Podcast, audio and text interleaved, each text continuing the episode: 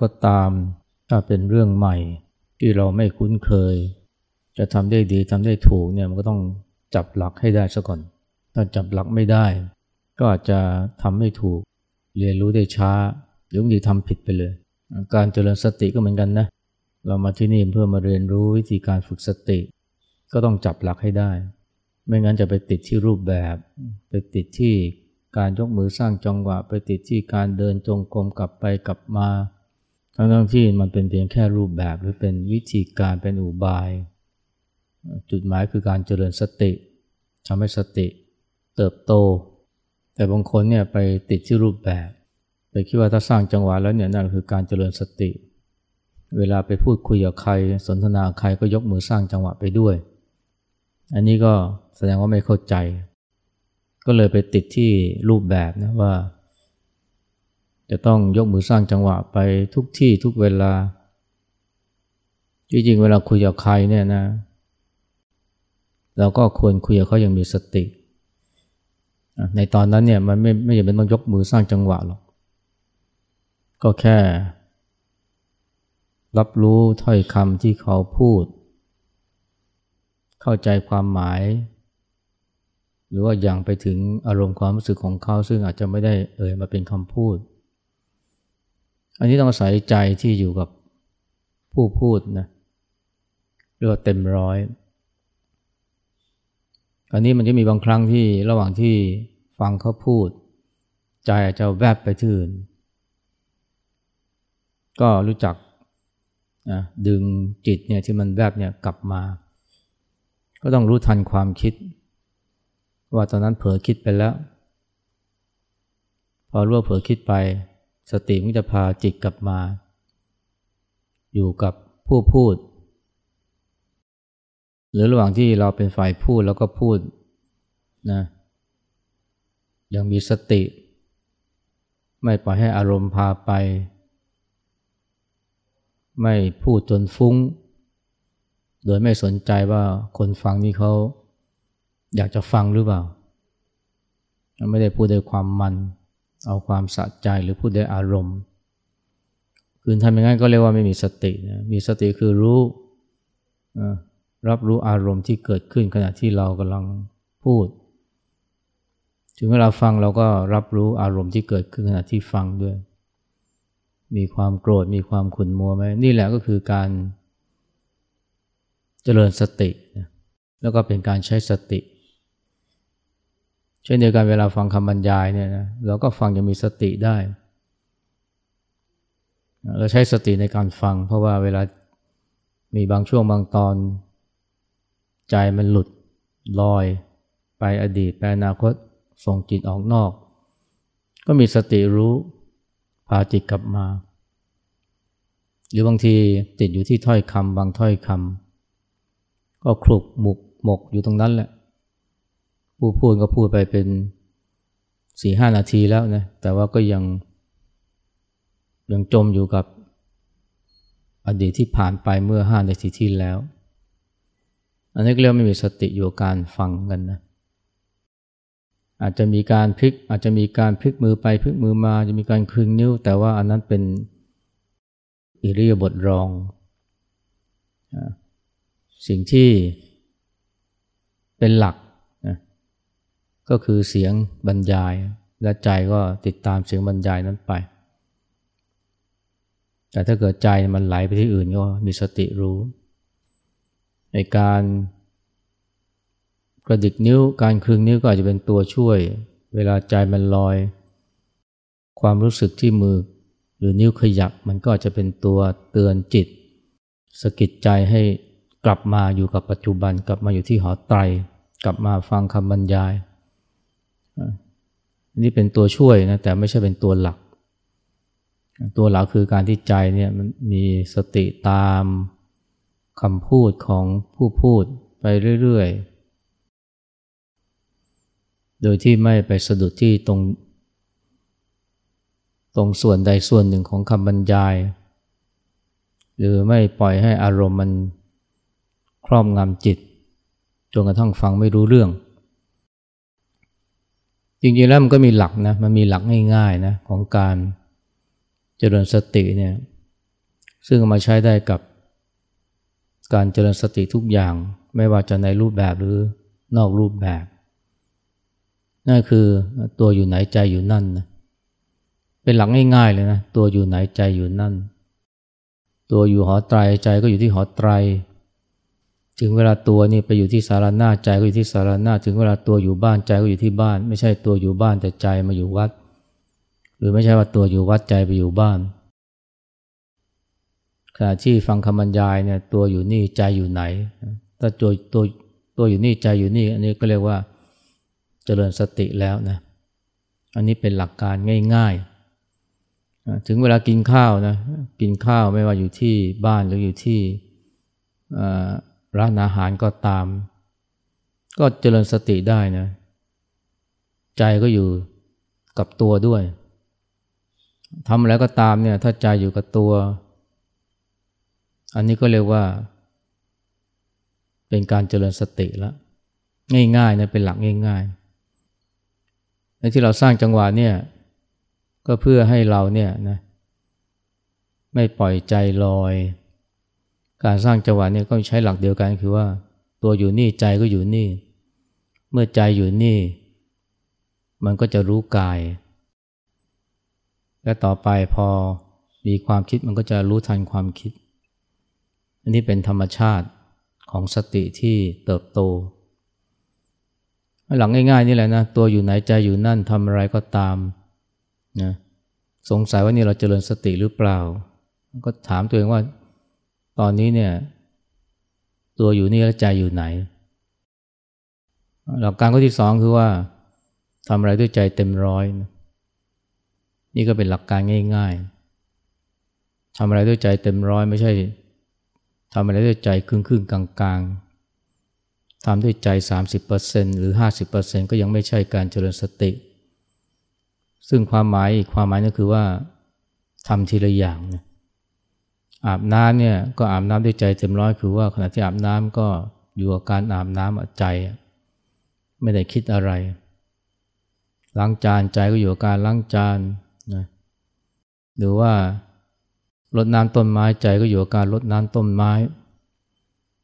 มันถึงจะทำด้วยใจเต็มร้อยบางคนจะถามว่าทำสองอย่างได้ไหม มันก็ได้ไม่ได้เสียหาย แต่ว่านั่นไม่ใช่การเจริญสติ บางคนอาจจะรู้สึกว่าล้างจานมันน่าเบื่อ ถ้าได้ฟังเพลงบ้าง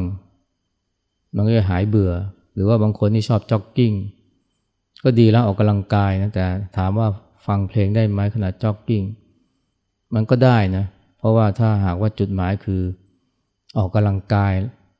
และทำให้ออกกำลังกายได้ต่อเนื่องไม่เบื่อ แต่ว่าถ้าถามว่า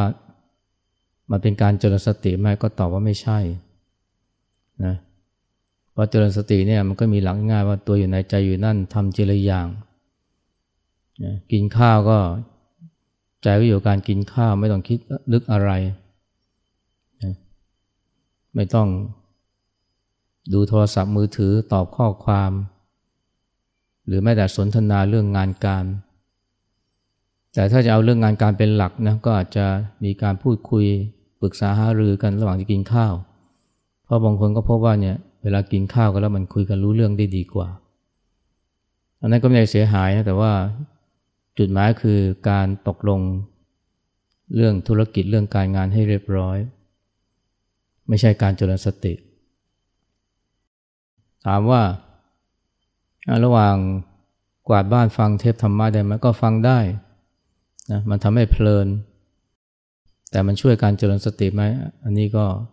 อาจจะไม่ช่วยเท่าไหร่ แต่มันช่วยทำให้ทำงานบ้านได้เพลินนะหรือทำให้ทำงานไปด้วยก็ก็ได้รู้ธรรมะไปด้วย บางคนก็ขับรถไปก็ฟังฟังเทปธรรมะไป ก็ดีนะ ก็คือว่าทำให้ไม่ง่วง แล้วก็ทำให้ได้ข้อคิดสกิดใจระหว่างที่ขับรถนานๆหลายชั่วโมง แต่ถามว่ามันเป็นการเจริญสติไหม มันก็ไม่น่าจะใช่นะแต่ไม่ใช่ไม่มีประโยชน์ แต่ข้อสำคัญคือว่า อย่าให้มันมาบดบังจนกระทั่งนะลืมตัวเรื่องขับรถนะฟังเทปธรรมะคำบรรยาย แล้วก็เพลินกับคำบรรยายหรือไปคล้องติดอยู่กับข้อความบางข้อความ ใคร่ครวญก็ดีนะ แต่ถ้าถ้าเกิดว่านั่งใคร่ครวญแต่ใคร่ครวญขณะขับรถก็อาจจะเผลออาจจะพลาดนะเพราะไม่รู้ตัวขณะที่ขับรถไม่ได้ใคร่ครวญอาจจะเกิดอุบัติเหตุได้นี่เนี่ยถ้าพูดการเจริญสติเนี่ยนะหลักก็มีง่ายข้อที่สองคือว่าเนี่ยทำอะไรด้วยใจเต็มร้อยนี่ถ้าเกิดว่าทำสองอย่างเนี่ย มันจะก็จะทำให้เวลาทำอะไรเนี่ย เช่นทำด้วยกายก็จะรู้สึกว่ากายเนี่ยมีการเคลื่อนขยับเขาเรียกว่าเห็นกายเคลื่อนไหว แล้วต่อไปเนี่ยพอใจคิดนึกเนี่ยนะ สติที่รู้กายเคลื่อนไหว อยู่เนืองๆอยู่บ่อยๆมันจะเป็นสติที่ไว พอมีความคิดนึกเกิดขึ้นก็รู้รู้ทัน เห็นความคิดนึก ต่อไปก็เห็นไปถึงอารมณ์นะรู้ทันอารมณ์ที่เกิดขึ้น แล้วคราวนี้พอรู้ทันความคิดรู้ทันอารมณ์แล้วเนี่ยนะ มันก็จะปล่อยจะวางความคิดและอารมณ์ได้ง่ายได้เร็ว แต่ก่อนนี้ไม่รู้ทันก็โดนก็จมเข้าไปในความคิด หลุดหายเข้าไปในอารมณ์ จิตก็ไม่สงบจิตก็รุ่มร้อนนะเครียด วิตกกังวลเศร้าโกรธ แต่พอรู้ทันความคิดนะรู้ทันอารมณ์ มันก็หลุดจิตก็หลุดจากความคิดหลุดจากอารมณ์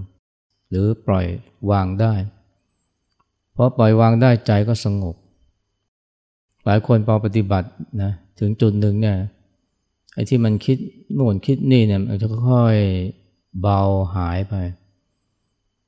มันหายไปความคิดมันหายไป เรียกว่าแบบน่าประหลาดใจมาก มันเคยคิดเยอะแยะหมดเลย แล้ววันดีคืนดีมันก็ค่อยๆ จางหายไป จริงๆมันมันหลุดนะ มันวางตั้งแต่ตอนที่รู้ทันแล้วล่ะ นี่สิ่งที่เกิดขึ้นตามมาคือความสงบนะสงบ เพราะรู้นะไม่ใช่สงบเพราะไม่รู้นะไม่ใช่สงบเพราะว่าไม่ได้ยินไม่ได้เห็น เพราะปิดหูปิดตาไม่ใช่สงบเพราะรู้คือเพราะรู้ทันความคิดและอารมณ์วันนี้พอเกิดความสงบแล้วเนี่ย ก็อย่าพึงพอใจแค่นั้นนะจะต้อง เจริญสติต่อไปจนกระทั่งสามารถที่จะเกิดความรู้อีกแบบหนึ่งขึ้นมา คือรู้ทันกิเลสแล้ว แต่ก่อนรู้ทันความคิด รู้ทันอารมณ์ แต่ว่าถ้าเราจะถ้าเราจะเจริญสติให้ก้าวหน้าเนี่ยไม่ต้องมองทะลุ จนเห็นกิเลสที่มันอยู่เบื้องหลังความคิดและอารมณ์ อย่างเช่น บางคนเนี่ยเป็นเจ้าภาพ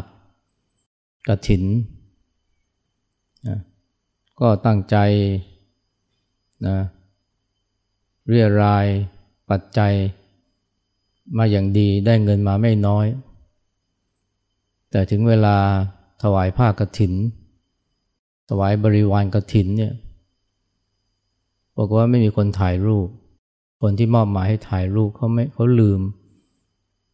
หรือว่าอาจจะถ่ายแล้วภาพเสีย โกรธเขามากเลยนะ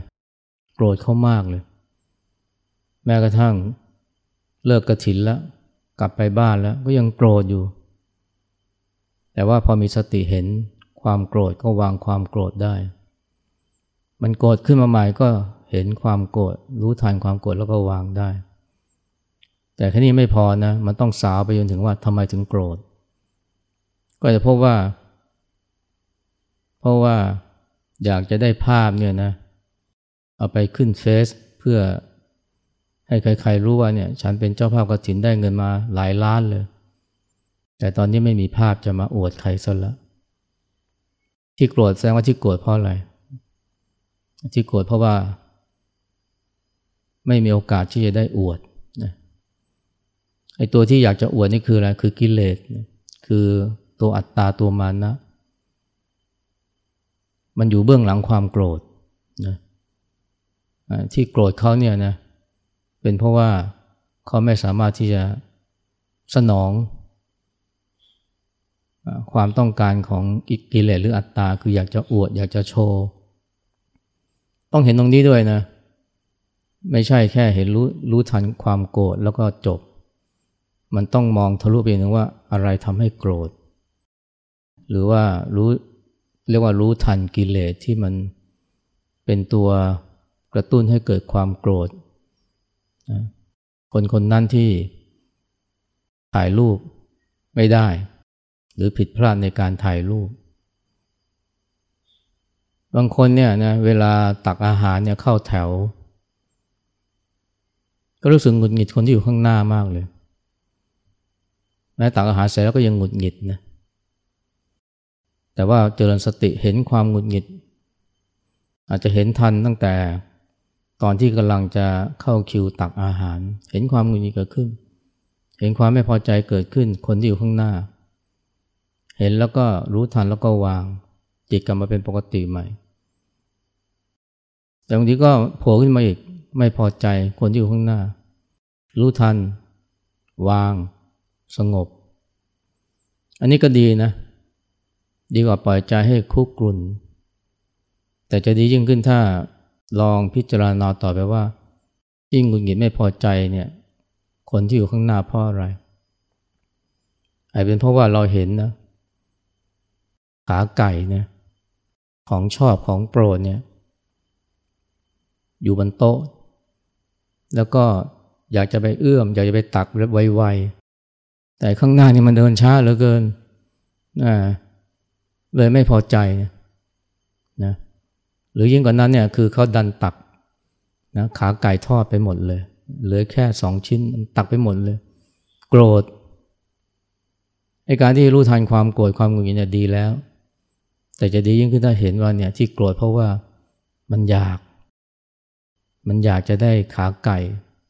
อยากจะได้ตักขาไก่ไวๆ แต่มันช้าเหลือเกินเพราะข้างหน้านี่อ้อยอิง หน่วยนาดนะ หรือว่าบางทีตักเอาของเราไป ไม่ทันเป็นของเราเลยแต่ยึดเป็นของเราแล้ว ของกูของกูของกู แต่ว่าดันตักของกูไปซะแล้วโกรธเลยนักปฏิบัติธรรมบางคนเห็นความโกรธนะ แต่มองไม่เห็นไอ้เบื้องหลังความโกรธนะคือ ความอยากนะกิเลสนะเป็นกิเลสตัวหนึ่ง ต้องเห็นนะ เราต้องปฏิบัติจนกระทั่งเห็นนะไม่ใช่แค่ ตัวความคิดและอารมณ์ที่เกิดขึ้น ซึ่งมันทำให้จิตใจว้าวุ่น หรือว่าเกิดความไม่พอใจ แต่ต้องเห็นตัวการที่มันอยู่เบื้องหลังไอ้ความไม่พอใจนั้นน่ะทดลองเดียวกันนะเวลาเราทำอะไรดีแล้วมีคนชมเนะเออเราก็ดีใจ เราก็เห็นความดีใจนั้นนะ เห็นแล้วเห็นความดีใจแล้วก็วาง ไม่ปล่อยให้ใจเคลิ้มกับคำชม อันนี้ดี แต่จะดียิ่งขึ้นถ้าเกิดไปเห็นนะว่าไอ้เบื้องหลังเนี่ยความพอใจคืออะไรนะเป็นเพราะเราสึกได้หน้าได้ตา เป็นเพราะอัตตามันพองโต เป็นเพราะอยากได้คำชื่นชมสรรเสริญ อันนี้ก็กิเลสนะ ก็ให้รู้นะถ้าเราเจริญสติแล้วเนี่ยเราเรารู้ทันความคิดรู้ทันอารมณ์ แต่ไม่ไม่ทะลุถึงกิเลสเนี่ยยังถือว่ายังยังไม่ก้าวหน้าพอต้องไปให้ให้ทะลุจนนั่งเห็นอะไรที่มันลึกไปกว่านนั้น บางคนนะ่ะมีญาติมายืมเงินนะโอ้เครียดมากเลย เดินจงกรมกลับไปกลับมาก็มีความเครียด แต่ก็มีสติรู้ทันนะเห็นความเครียด พอรู้แล้วก็วาง รู้แล้วก็วาง สุดท้ายใจก็สงบ ไม่เครียดแล้วแต่นั่นยังไม่พอนะ จะดีกว่านั้นถ้าเกิดว่าเห็นว่าที่เครียดเพราะอะไร เครียดเพราะว่ายังมีความตันหนีในเงิน ยังเสียดายเงิน ยังมีความโหนแถงในเงินอ่าตรงนี้ก็ทำให้เราเห็นกิเลสยังแค่เห็นความคิดเห็นอารมณ์ไม่พอมันต้องเห็นกิเลสที่มันอยู่เบื้องหลังไอ้ความคิดและอารมณ์เหล่านั้นด้วย แล้วต่อไปเนี่ยมันจะเห็นลึกไปถึงขั้นว่า จริงๆแล้วความทุกข์เนี่ย มันไม่อยู่ที่ไหนเลยนะ มันไม่อยู่ที่มีอะไรมากระทบ ตาหูจมูกลิ้นกายใจของเรา อยู่ที่ใจเรา อยู่ที่การวางใจของเราอยู่ที่อากับกิริยาหรือท่าทีของใจเรา ซึ่งทำเองก็ไม่รู้นะอย่างบางคนเนี่ย ไปสักการะสังเวชสถานนะแล้วพอไปถึงพุทธคยาก็ หลังจากที่กราบสักการะพระบรมหาเจดีย์แล้ว ก็มานั่งทำสมาธิ อยู่บริเวณนั้น ใจสงบมากเลยนะทั้งที่เสียงดังจากผู้คนนับพันพันเนี่ยที่มาสักการะ โดยเพราะคณะชาวไทย ชาวอินเดียชาว ศรีลังกาก็จะสวดมนต์ยิ่งที่เบตแล้วยิ่งสวดดังใหญ่ระหว่างที่เดินทักษิณาแล้วก็สวดมนต์กันเสียงดัง หลายภาษาตีกัน แต่นั่งสงบเลยนะเหมือนกับว่าไม่ได้ยินเสียงอะไรเลย แต่ขั้นมามาฟังธรรมเนี่ย กลับมาเมืองไทยมาฟังธรรมเเสียงโทรศัพท์จากใครจากเครื่องไหนก็ไม่รู้ดังงุดหงิดเลย ถ้าหากว่ารู้จักสังเกตใจตัวเองมันก็จะเกิดความสงสัยไว้ทำไมนะเสียงที่ดังกระหึ่มที่พุทธคยาเนี่ยมันเข้าหูเรา แต่ใจเราสงบ แต่ทำไมเสียงโทรศัพท์ ซึ่งมันเสียงก็ไม่ได้ขี้เหร่อะไรนะ เสียงริงโทนก็ไพเราะ และเสียงก็เบาด้วย แต่ทำไมใจเราหงุดหงิดนี่ถ้าพิจารณาสังเกตใจของเราโดยสติก็จะเห็นเลยนะว่า ปัญหาไม่อยู่ที่เสียงปัญหาอยู่ที่ว่าใจเราเนี่ยมารู้สึกลบหรือรู้สึกบวกกับเสียงที่ได้ยิน หรือว่าใจเรามีอาการยอมรับ หรือผลักไส เสียงดัง แต่ใจยอมรับ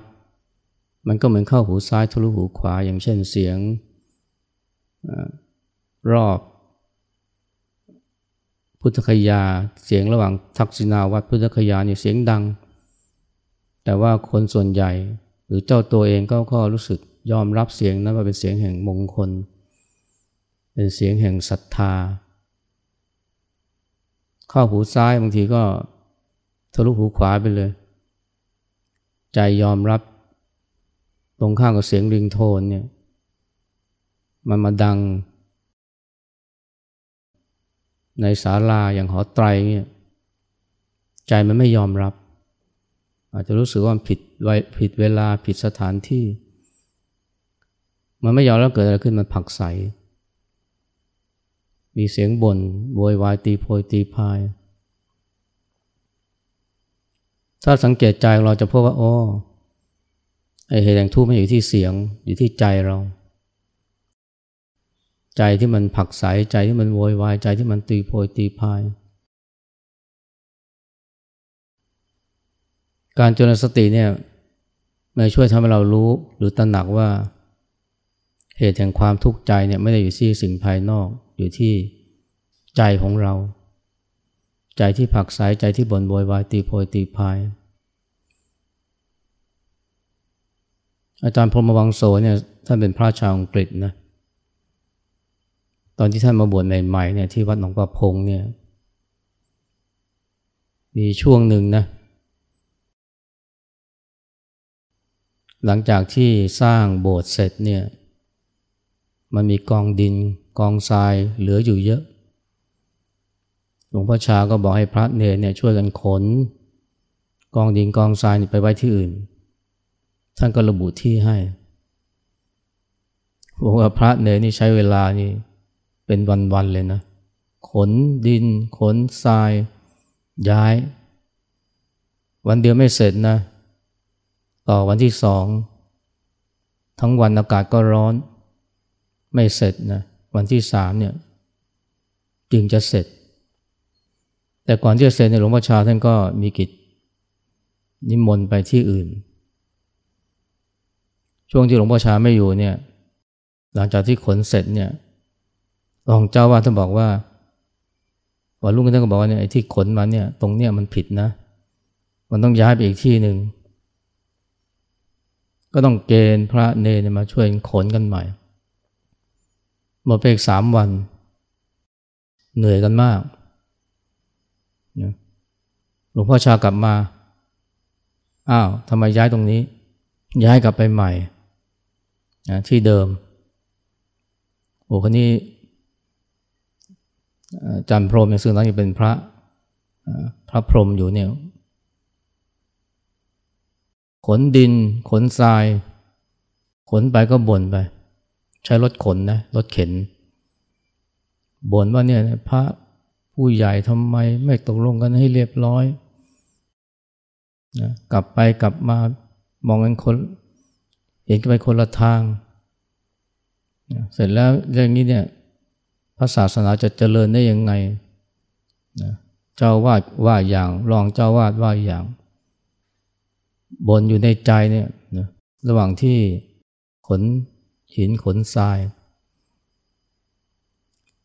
ยิ่งบนยิ่งทุกข์นะ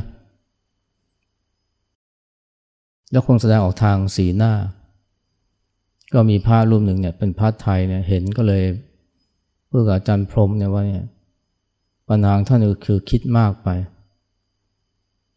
พอท่านได้ยินท่านเนี่ยท่านได้คิดเลยนะ เห็นใจที่มันบน่นเห็นใจมันโวยวายพอเห็นใจที่มันบ่นโวยวายใจมันสงบเลยนะบอกว่า หินทรายมันเบากว่าเดิมเยอะเลย วันนั้นท่านขนหินขนทรายนี่ ไม่ได้ทุกข์อะไรเลย แล้วท่านก็เลยพบว่าเนี่ย ไอ้ความทุกข์ของการขนหินขนทรายเนี่ย มันไม่อยู่ที่น้ำหนักของทรายหรือหิน มันอยู่ที่ใจ ใจที่มันบน่นใจมันวายวายวายแต่พอใจมันเลิกบน่นที่เลิกบ่นเพราะอะไรเพราะเห็นเพราะรู้ทัน พอรู้ทันว่าเห็นใจที่มันบ่นวายวายมันสงบเลย แล้วท่านก็เลยรู้เลยว่าเนี่ยไอ้ความทุกข์ของตัวท่านเนี่ยมันไม่ใช่เป็นมันไม่ใช่เพราะสาเหตุจริง ๆ ไม่ใช่เพราะความผิดพลาดของ เจ้าวาดหรือรองเจ้าวาดหรือมันไม่ใช่เป็นเพราะหินด้วยซ้ำไม่ใช่เป็นเพราะทรายด้วยซ้ำเป็นเพราะใจใจที่บ่นใจที่โวยวายพอหยุดบ่นหยุดโวยวายเท่านั้นแหละนะหินทรายเบาเลยทำงานได้นะได้สบาย เหนื่อยกายนะ แต่ว่าไม่ทุกข์แล้วแล้วท่านก็เลยรู้ว่าทำไมพระไทยหลายรูปเนี่ยก็ก็ขนได้เก้าวัน โดยที่ไม่ได้ มีความทุกข์อะไรเลย เหนื่อยเหนื่อย แต่ว่าใจไม่ได้ทุกข์นะเพราะว่าวางใจถูกนี่ถ้าเรามีสติเจริญสติมันจะเห็นเลยนะว่าเหตุแห่งทุกข์เนี่ย มันไม่อยู่ที่ข้างนอก มันไม่อยู่ที่ว่าเราเจออะไร แต่มันอยู่ที่ว่าเรารู้สึกกับมันอย่างไร โดยเพราะการผักใสนะและตรงนี้ที่ช่วยทำให้เราได้เกิดปัญญามากขึ้น มันไม่ใช่แค่เกิดความสงบ แต่มันเกิดความรู้นะทั้งรู้ทันกิเลส แล้วก็รู้เหตุแห่งทุกข์นะซึ่งมันจะช่วยนะเรานะในเรื่องของการดำเนินชีวิตและการทำงานได้มากทีเดียว